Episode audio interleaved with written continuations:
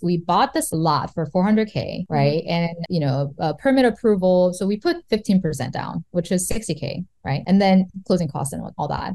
Uh, and then when it converted into a construction loan or one-time close loan, because the appraisal value was high enough that we didn't have to put any more money in. So we essentially got this, you know, now I think it's appraised for like one point five million. We got, basically we built the whole thing for sixty K plus carrying costs, right? right? And so this is what I'm talking about when it comes to like real estate investing. There are thousands of ways to execute the same strategy, right?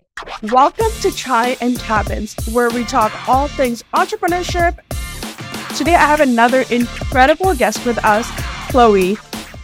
My name is Rashmi, like don't rush me, and it's my pleasure to welcome you onto this podcast.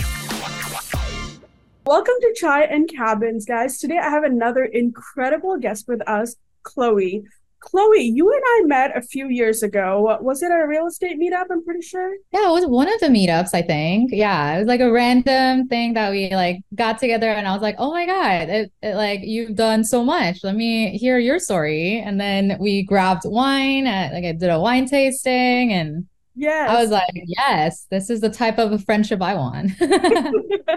and and we've taken road trips together and we've done all sorts of cool deals. And I absolutely love your story.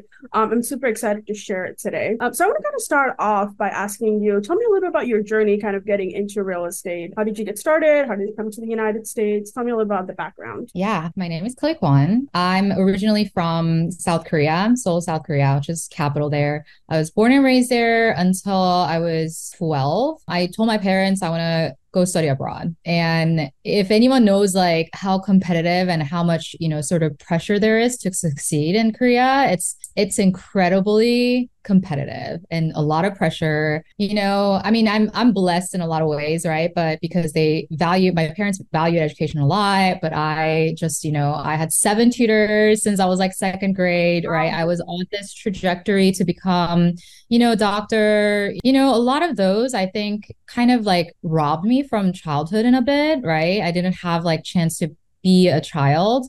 Um, and I saw my cousins who were older than me and they were already doctors and they were just living miserable life, right? They just did not seem happy, just a lot of pressure constantly, right? Um, and so I I was like, you know, I, I set my parents down and I'm like, I'm going to go study abroad. So effectively, that meant that um, I was flying by myself to Cleveland, Ohio, where I was, uh, I went to a boarding school, all-girl Catholic equestrian school that I went. um Yeah. And then I started, I started studying there. Right. So I, I'm, I guess, you know, I'm a first generation immigrant. Um, I didn't speak English at the time. I have no family here. Um, I still don't have any family here. Um, and, you know, twenty years later, here I am, um, went to four school, five schools since then, got a job in different industries. And then, you know, most recently, I've been a data scientist for five years. And then this year in May, um, I went full time into entrepreneurship. I love it. That is an incredible story. Um, any lessons from kind of that era in your life that really influenced your real estate journey? Um, I know you mentioned kind of staying with other girls. I know you invest with a lot of other people. You're great at kind of raising capital and doing this, and we'll get into that. But anything from that era that helped kind of spear that? Yeah, I think, you know, when it comes to investing in general, um, I think it's sort of like a muscle that you have to exercise. Um, it's like risk-taking muscles, right? Because as you as you graduate from, you know, um, something that you know really well, which is like maybe a single family, all the way to some other asset classes, maybe commercial asset that you're not as familiar with, you know, every deal you have to flex these like risk taking muscles. And I think because I, you know, took such a huge risk when I was twelve, um, I think that kind of helped me be more more comfortable with taking risks when it came to investing, right? Yeah. And just, you know, I, I think also the fact that, you know, when I was growing up, when I didn't speak English, right? A lot of my friends, a lot of my girlfriends helped me a lot, right? And so I think that that feeling of like, oh, you know, um, your community matters and you get influenced a lot and you influence them a lot um, when it comes to a group of people, right? So that's why I started, you know, a woman uh, real estate investor group here in Austin. And, uh, you know, and I think that's why I think it's really exciting um, that you're starting this podcast, right? Highlighting people um, who are, you know, from the, you know, specific background, like, you know, similar to mine. Um, and then, you know, I think it, it creates a community, right? As you share your stories, other people are going to resonate with some parts of, a, you know, your story. And then that's, I think, how it starts, you know, uh, everyone sort of relating to each other, learning from each other, and then, you know, hopefully do deals together, right? right. I love it. Um, so you went to boarding school in Cleveland, Ohio. Where did you go to college? I went to another boarding school for high school uh, in D C. And then I went to, I moved down to Uh, Texas, Houston. I went to Rice University. I wanted to study at like a, a very small school, so it fit the the profile very well. And then, you know, went to work in oil and gas like everyone else. Did not like it. And then so that's what, when I moved to Austin to go to grad school to become a data scientist. Really? Okay. And so you, even at, up to this point, like the perfect story. Like you came over here, you went to school, you got a great paying job, you got a career, and that's where so many people stop, right? So what got you to go, no, like I want to invest in real estate, like I want to do more. So talk to me a little mm-hmm. bit about that and maybe what your first deal looked like. What got you interested in real estate? Yeah, I mean, I've always really liked houses. I mean, I love like looking at it. I love touring it, right? And then also, um, I guess my background with my family. So heavier topic, but it's my life, so I'm going to share it. So when I was like maybe ten, my my mom and my uncle, who used to be a G C in Guam, they, you know, started a commercial construction company. So they would build buildings and then lease it out, like the units separately to businesses or small business owners and stuff like that, right?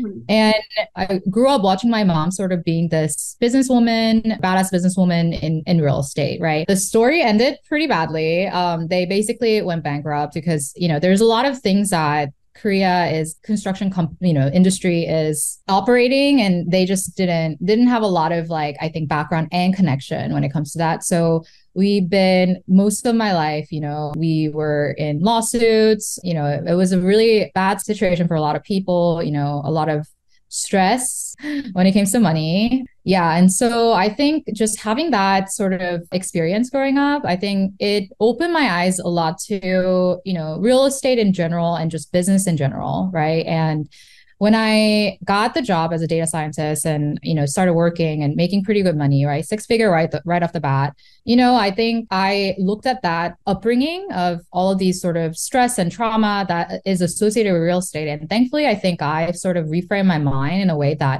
okay, I like real estate. I can see the potential, right? Um, especially in Austin market. I believe, you know, as a data scientist, I'm, I believe in like data-driven approach. And I, you know, all the, all the signs are pointing to, I believe in, you know, future of Austin economy, right? And so when I thought about that, I realized I'm like, you know, what I could do real estate, but learn from the mistakes that my parents made when it came to real estate investing, which basically I think for them, it was, you know, lack of risk analysis, right? Which which is a huge part of investing in general. And then so I wanted to sort of reframe that out of that mind. And then, okay, I'm going to do something, but in a different way that it, I'm not going to repeat the same mistakes, right? Learn from their mistakes. So I bought my primary, but in East Austin, basically my first, that was my first deal.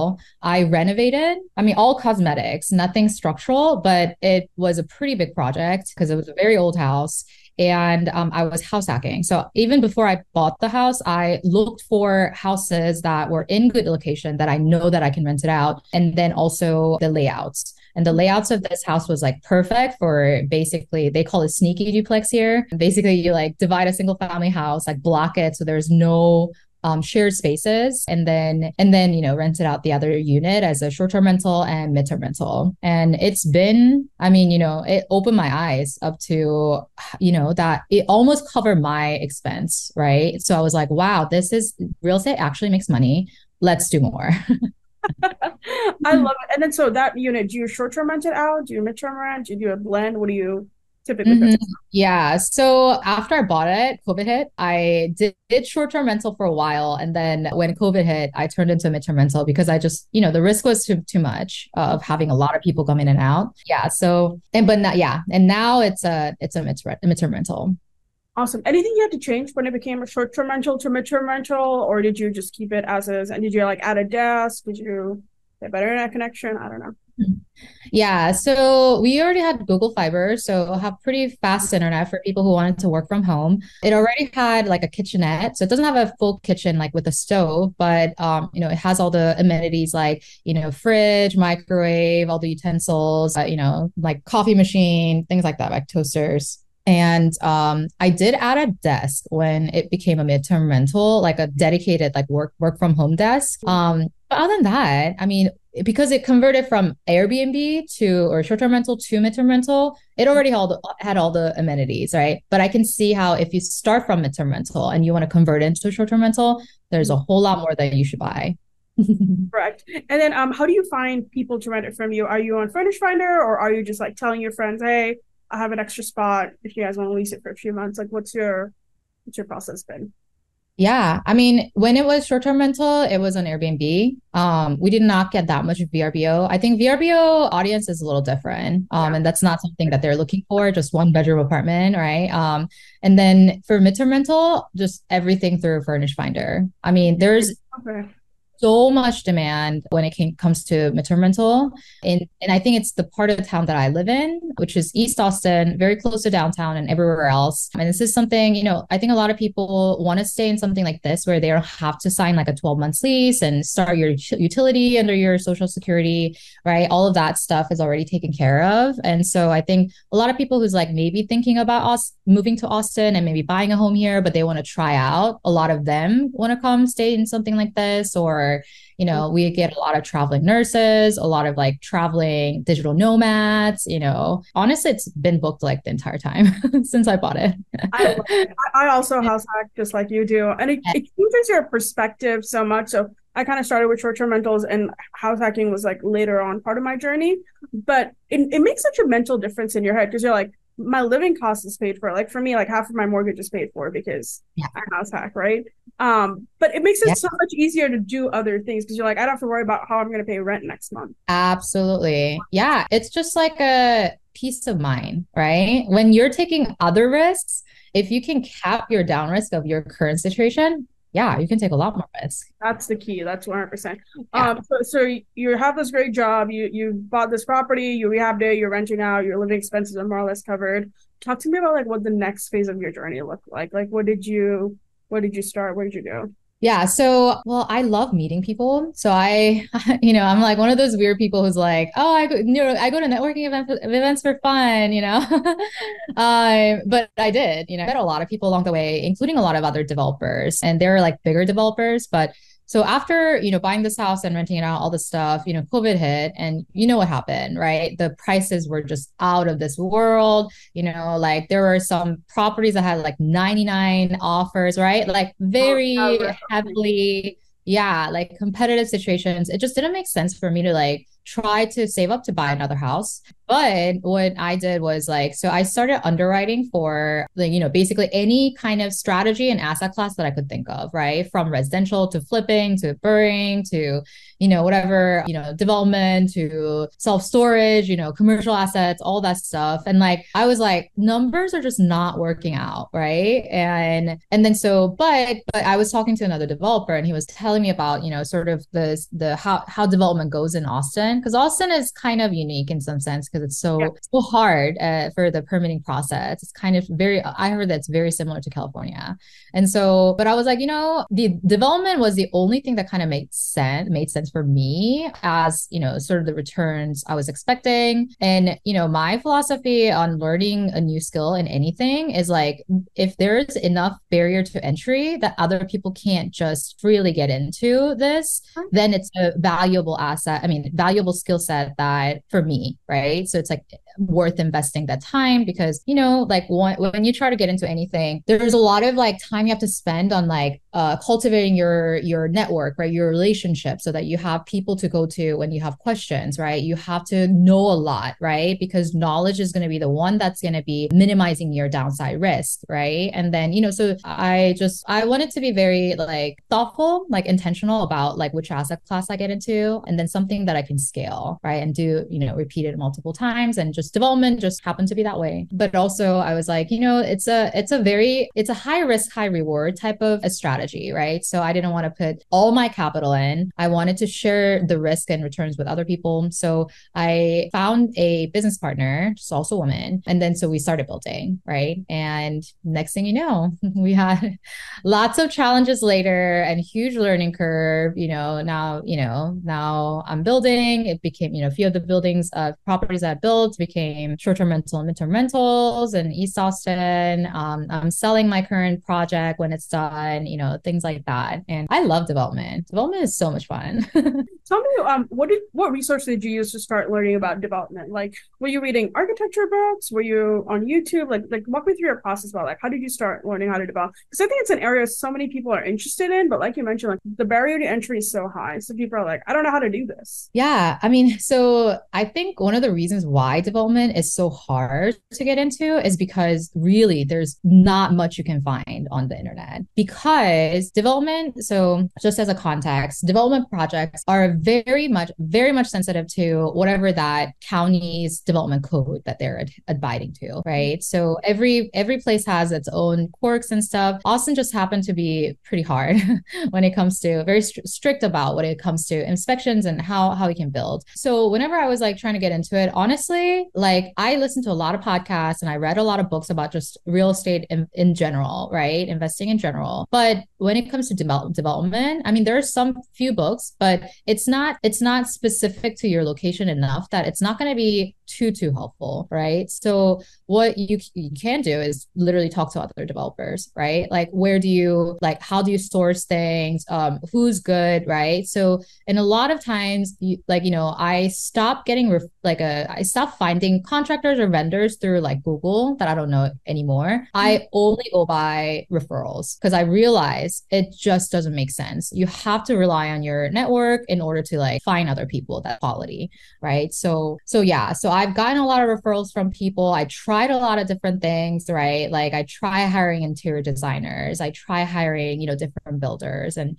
you know, all this stuff. So, you know, it's a, it's a work in progress. You get better at the system and systems and process that you're, you're going through. But when it comes to, comes to education, that's the hardest part, is that you actually have to network and develop these relationships first before you can like feel confident getting into, right? I love it. So part of development is you have to raise quite a bit of cash, right? Like you have all of these stages of development, getting a bank loan. If you're like, so this piece of land, right? Like there's all these requirements and stuff. And I feel like you're the queen at raising capital. So can you maybe share a little bit about how you kind of meet these people, how you develop the relationship? And then I can't just go to up to someone like, can you give me a million dollars tomorrow to open, to build this? So talk to me a little about that and maybe some tips and strategies that you recommend. So when it comes to raising capital, you know, the, the formula is you want to be, you know, known, liked, and trusted, right? And I think when it comes to, you know, pitching a deal or finding investors and raising capital for your projects, um, it's really important to know that people don't invest in projects, people invest in you. People invest in you as a sponsor, right? Because you're going to have a fiduciary duty um, as their as their operator and developer to make smart decisions about their money, right? Because you have a, this huge responsibility of taking someone's money and and you're basically saying, I will I will give you this return in exchange for your capital. So a lot of times I think that trust building is really important. And for me, I think I always try to show up as someone who's like interested in them, right? I want to understand if I meet anybody who's like, you know, anybody, right? Not even just uh, potential investors.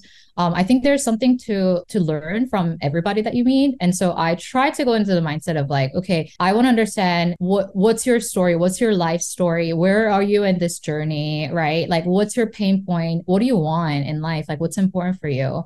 And then like really try to like treat each person as like, okay, like I want to provide value, right? Because like, it, you know, in real estate, and I guess in any kind of real, um, you, you know, if you're the type of person who's like providing value to people, like opportunities and investors are just, just going to come to you, right? Is my, is my motto. I don't know if it's true, but that's sort of the motto uh, that I try to provide. I think there's a lot more money yeah. out there than there are deals out there. Absolutely. It's even now, right? You would think that it's like, oh, with this interest rate, like no one's investing. No, there's a lot of capital out there sitting on the sideline But, you know, I think when it comes to pitching deals, you really like you have to take it really seriously, right? You're you you really have to know what you're doing, right? And you have to have that determination that if you don't know, or, you know, uh, if you're falling short on something, like you should go learn, or you should find other people who can help you bridge that gap, right? And so I always try to, like, you know, I have like a different techniques of like talking to different types of people, right? Like if you're talking to a man, have more, you know, analytical sort of arguments of like why they should invest in this deal, right? Like I'll talk a lot more about numbers.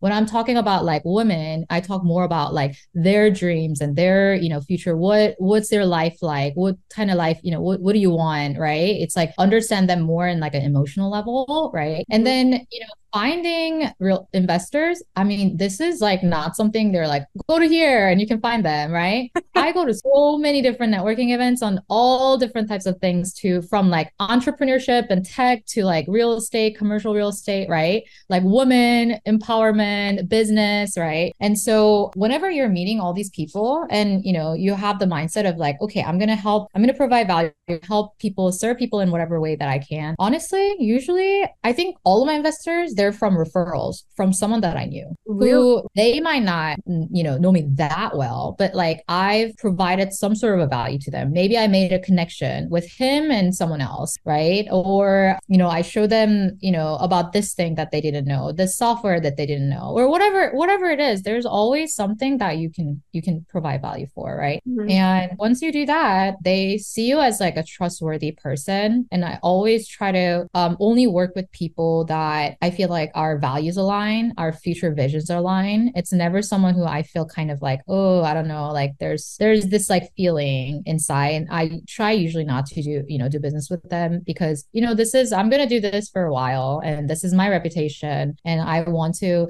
see all my investors succeed and make a lot of money, right? So um, not a short-term thing. So you should, whenever you're presenting yourself to other people, yeah, like you should present in a way that um, is wor- worthy of their money, right? one hundred percent. So when you had your job, and I know a lot of people kind of struggle with this, and you would show up to these real estate networking meetings, would you tell them, hey, I'm a developer, even if you hadn't developed a project yet, or I'm looking to do that? Or I know a lot of people kind of struggle with like, do I say, I, you know, what, what I do at my W two, or do I talk about my real estate journey? So can you talk a little bit? Because I think a lot of it is just telling everybody this is what I do, and you'll be surprised by the amount of people that come and help you. Yeah.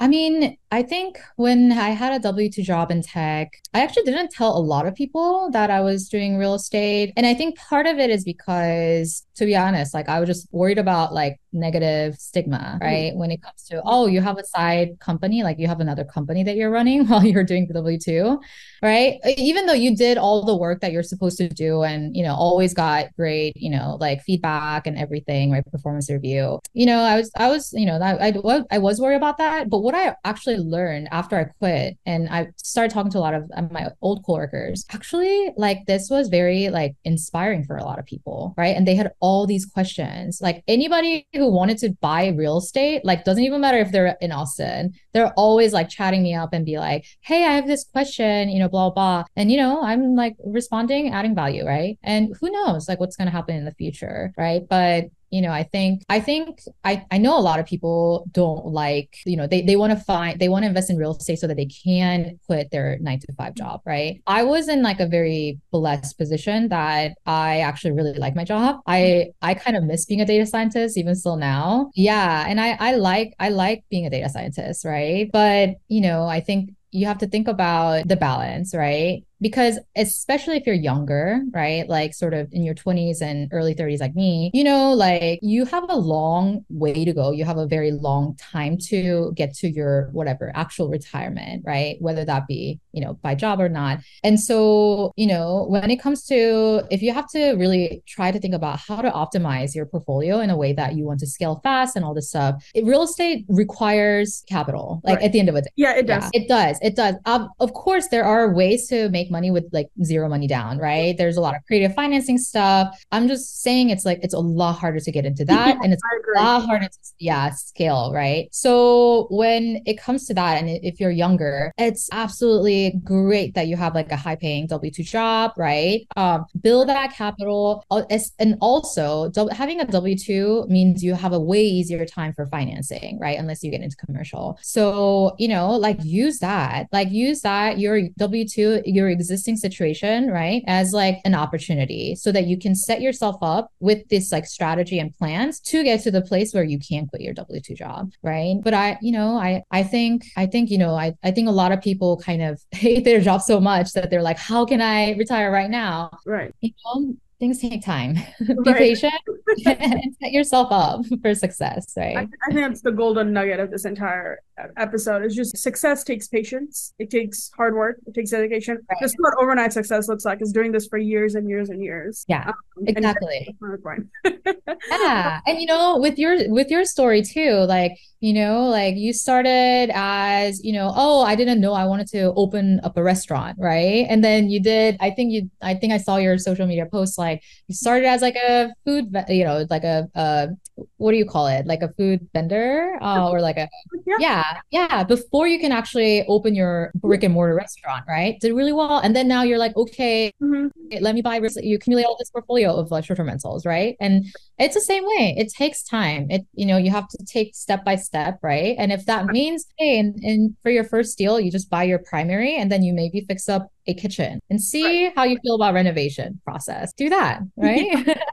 Well, talk to us a little bit about what your portfolio looks like today. What do you have? Uh, what are you working on? What do you like? Tell me a little bit about that. Yeah. So right now I have, so two build to rent properties in East Austin. What now it's build to rent. Sorry. What is build to rent? What does that mean? Yeah. yeah. So this concept has actually got more popular, I think uh, since like two thousand fifteen or sixteen. So basically, um, if you look at the graph of like pattern of like how much, you know, there's a construction cost, right? It kept going up. And then obviously the pri- price uh, prices of properties kept going up, right? And at certain point, you know, it used to be cheaper to just buy existing properties mm-hmm. and then like fix it up, right? There was at certain point of time where it kind of flipped and it was cheaper to build than, um, and also, you know, if you, if you, you know, I'm, you know, you know this, but like renovation, there's just a lot more uh, risk. I mean, there's different types of risk, but there are risks that you can't really account for, right?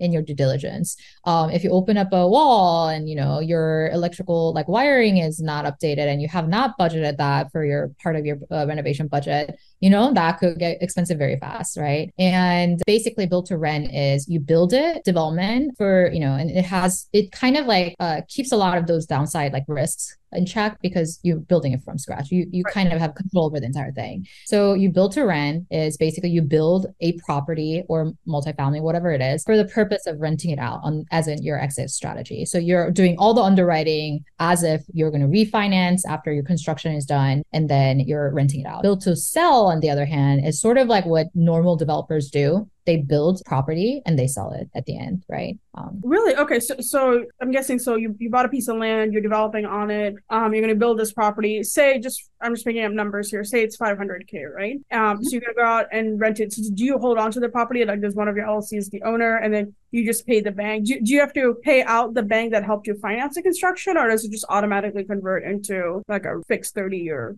loan? Yeah. So there's different product types, like loan product types that you can do for construction. There's generally there's uh, two or three, right? So there's lot loan, which is basically you need, you need to buy the lot if you need to finance a lot, and then construction loan. And then there's, I think not every state has this, but state of Texas does, which is one-time close loan. So okay. it kind of rolls a uh, construction loan and a permanent loan together. So you only have one one closing. So you're saving on the closing costs.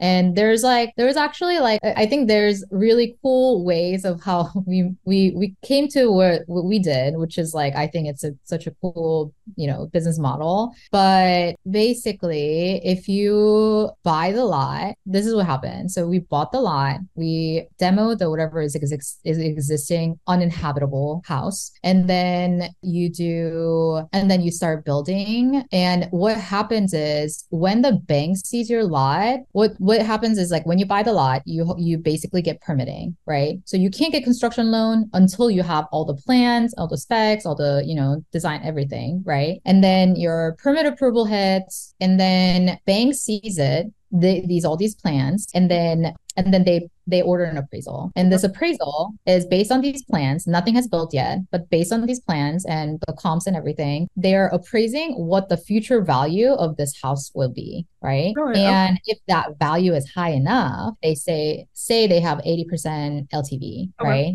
On wow. value, right? If it's high enough, you don't have to bring any more money in. So what happened with us is another developer is not doing it like how I'm doing, right? Mm-hmm. And so there's a lot of opportunities, I think, if you know more and you know more, you know, you, you're plugged into the community, right? You know, people, there are other people talking about different things. More, you know, there's a lot more opportunities that maybe only you can take advantage of, right? Um, I love it. That is an incredible story. Very cool. So you have that build to rent going on. How many of those are you guys building currently? You said two?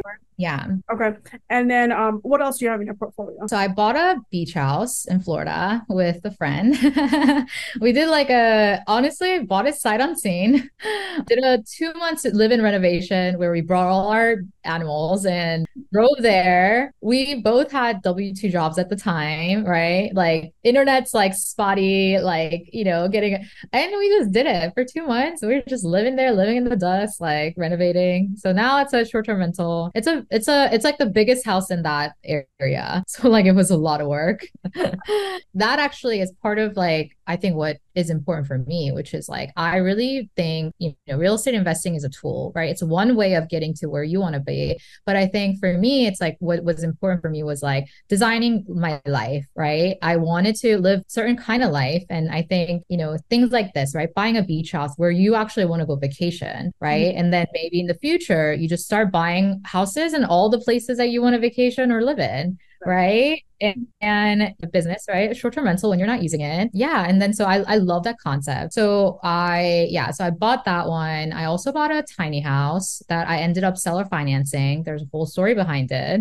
Then building two more. And then I think that's it, like six houses. Yeah. And then now I'm actively looking for commercial, commercial project where I'm probably going to syndicate. So talking to lots of different people on, so residential infill development, commercial asset, probably like a self-storage. Yeah, self-storage or some, or maybe another uh, commercial development project. Because I, you know, I, I love development, and I think I, I think I would want to get into commercial at some point. Um, yeah, and then and then the the course. is yeah. What I'm- yeah.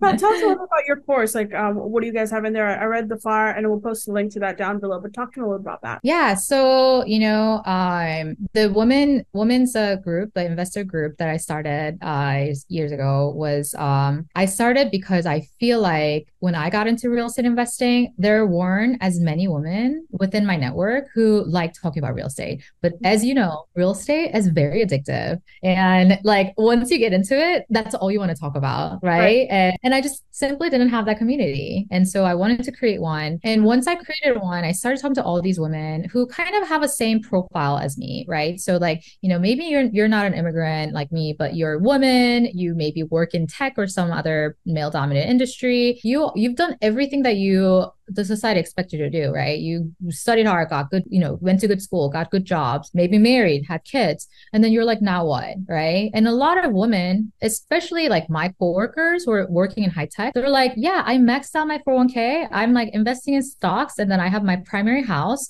And then I'm just, everything else is sitting in my savings account. And I'll, yeah. And then they're like, so crazy. And they just simply didn't have like, I don't know. Did, we just didn't have role models that we can see like, oh, real real estate investing is for me, right?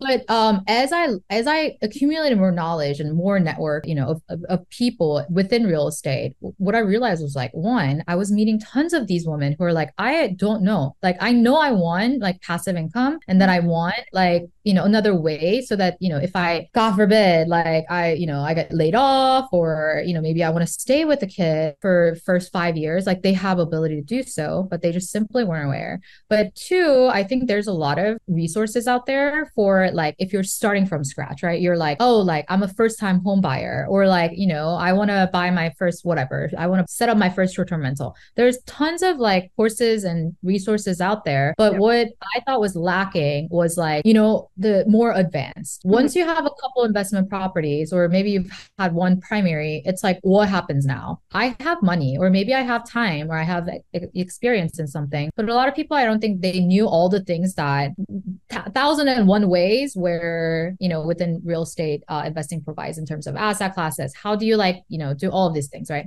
So it's like both education and also like community aspect that I'm trying to do with this real estate course.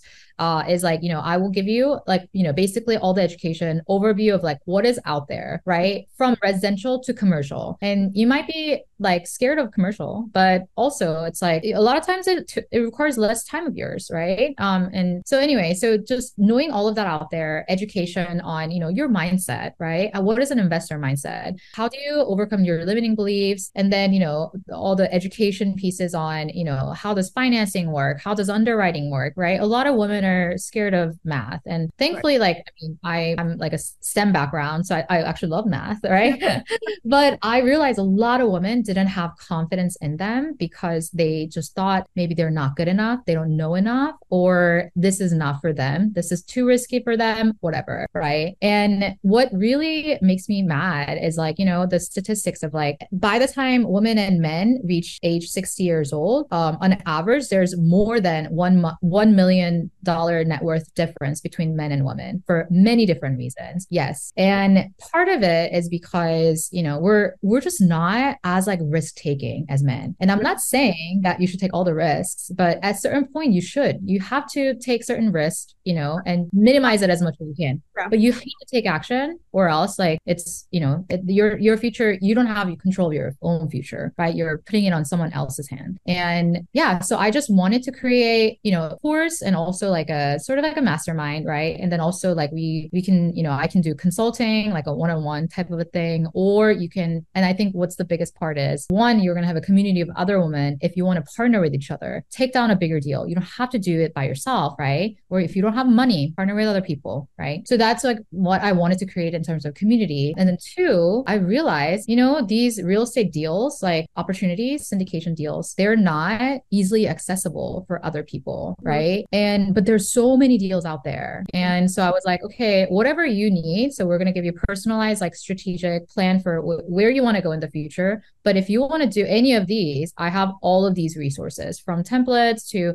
connections with maybe investor-friendly agents or syndication deals that I know the sponsors, right? We'll look at underwriting for, say, the syndication deal or R V park deal together, um, so that you feel confident knowing that, okay, this is like the right way. And then like, let me take this action. I love that. If um, all of our listeners want to get more information, how can they connect with you? What's the best platform for you, and what are your details? And we'll put it in the in the show links below as well. Yeah, um, the easiest way, there's two ways. If you want to message me, like a D M me on Instagram, on my Instagram handle for the real estate account is my name, so Chloe Kwan, C H L O E K W O N dot R E, or you can go to my website, which is w w w dot life design by chloe dot com. Mm-hmm. Okay, awesome. And then one last question. Question I'd like to ask kind of everybody that we're going to have on this podcast is, is there anyone you recommend that I talk to and bring onto this podcast? Anybody you aspire to, you look up to, or anyone that you think should be a great resource to share the story with? Yeah. Yeah. I mean, I think you should talk to my friend Jen. She's like a hotel investor from, you know, Puerto Rico. So kind of an immigrant, had the same sort of similar life, right? Like a, she was an, she's been an engineer, previous life, and then now she's a badass uh, hotel investor. So if you can make the introduction, I'd love to bring her on the podcast. Yeah, of course. Yeah. Thank you so much, Chloe. I really appreciate all your time in this.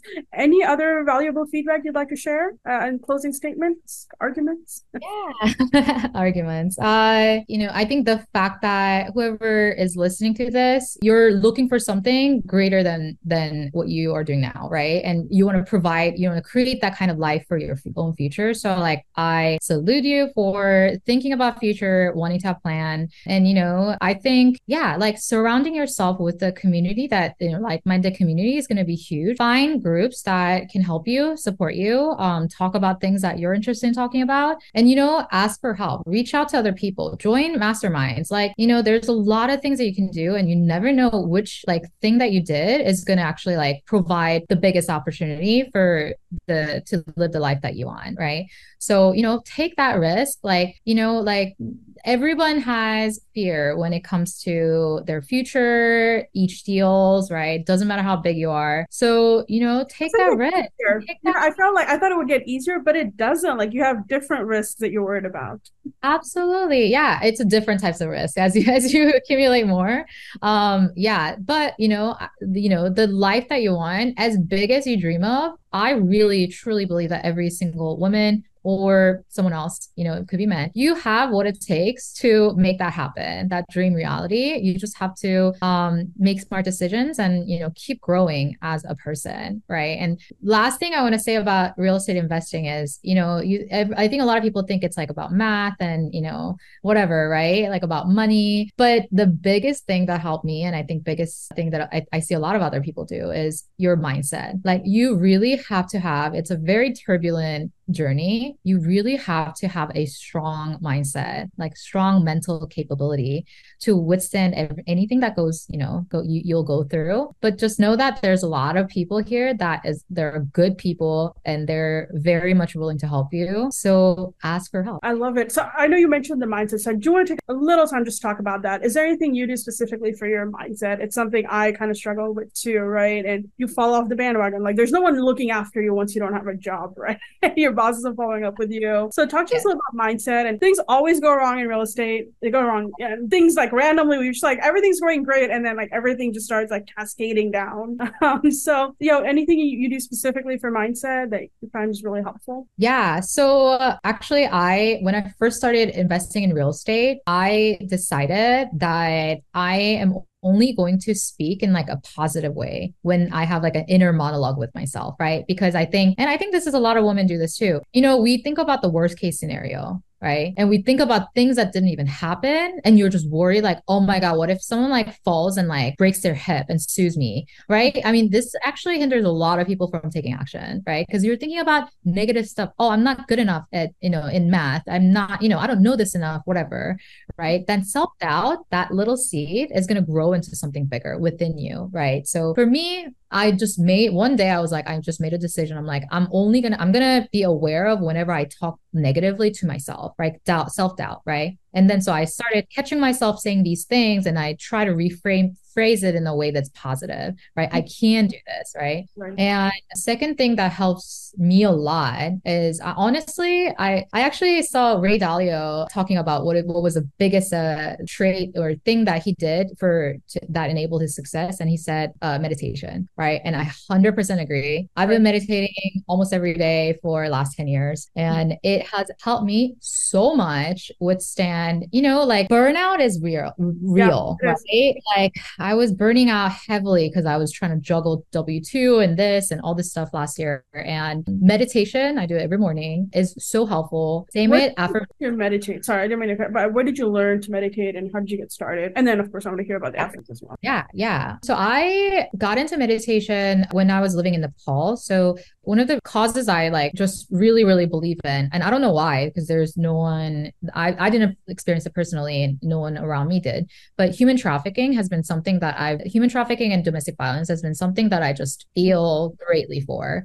And so I lived in Nepal. We were rescuing women from these abusive relationships and trafficking situations. And then at the end, I joined this ten day silent meditation um, because it was something that locals like highly regarded. They're like, you have to do this.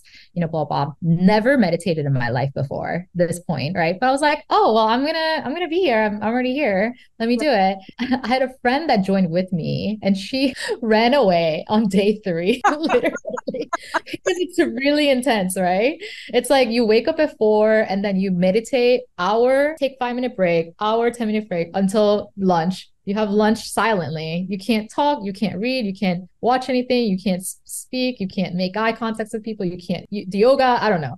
Wow. And then so and then you start meditating hour, five minute break until you go to sleep. That for ten days, I learned so much. Really? And then I, I was hooked. I was like, this really helps. Like, you know. Um, it really helps on everything from just calming your mindset to feeling really grateful and then to cultivate these like visions for yourself, right? And I think when you have a bigger vision, some of the smaller stresses in your life, like kind of it seems a little bit more insignificant. Right. So it really does help like reframing your mindset, right? Because stress will not go away. Things ha- happening in your life, like right. It's not going to, as long as you have a life, things are going to happen. So, but you know, you, what you do have control over is how your mindset of how you are taking that information and processing in your brain, right? Mm-hmm. And what's your reaction to it? What actions are you taking? So I think that helps a lot. Affirmations, definitely, right? Sometimes you just have to hear it in your own voice of like that, you know, money comes to you easily, right? You're not faced by a lot of these small stresses, you know, success, your own natural right is success and abundance. And I think when you're, when you really try to think about, okay, am I in your, in, am I in an abundance mindset or am I in a scarcity mindset, right? When I first became an entrepreneur, I think I was in a scarcity mindset because I was like, how am I going to pay my rent? How am I going to make money? You know, like, what am I going to do? You know, all this stuff. It's okay.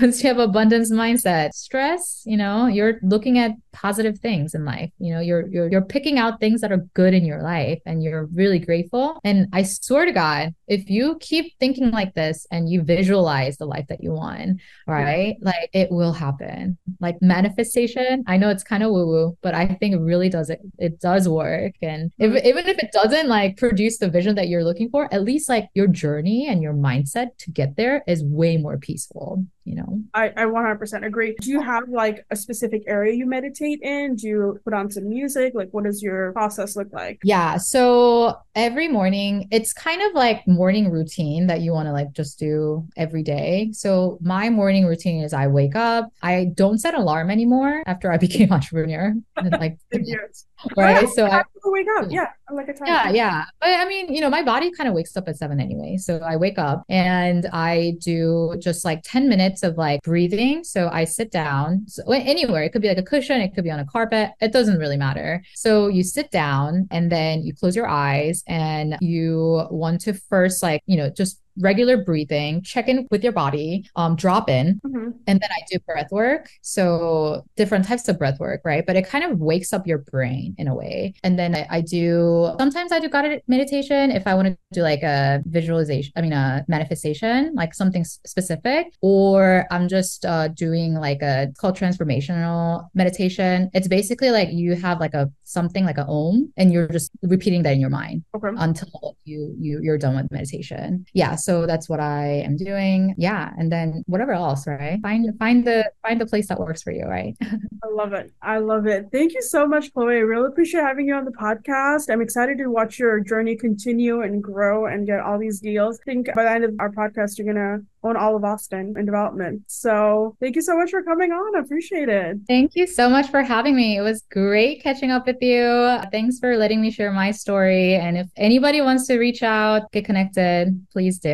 I would love to hear from other people. Thank you so much.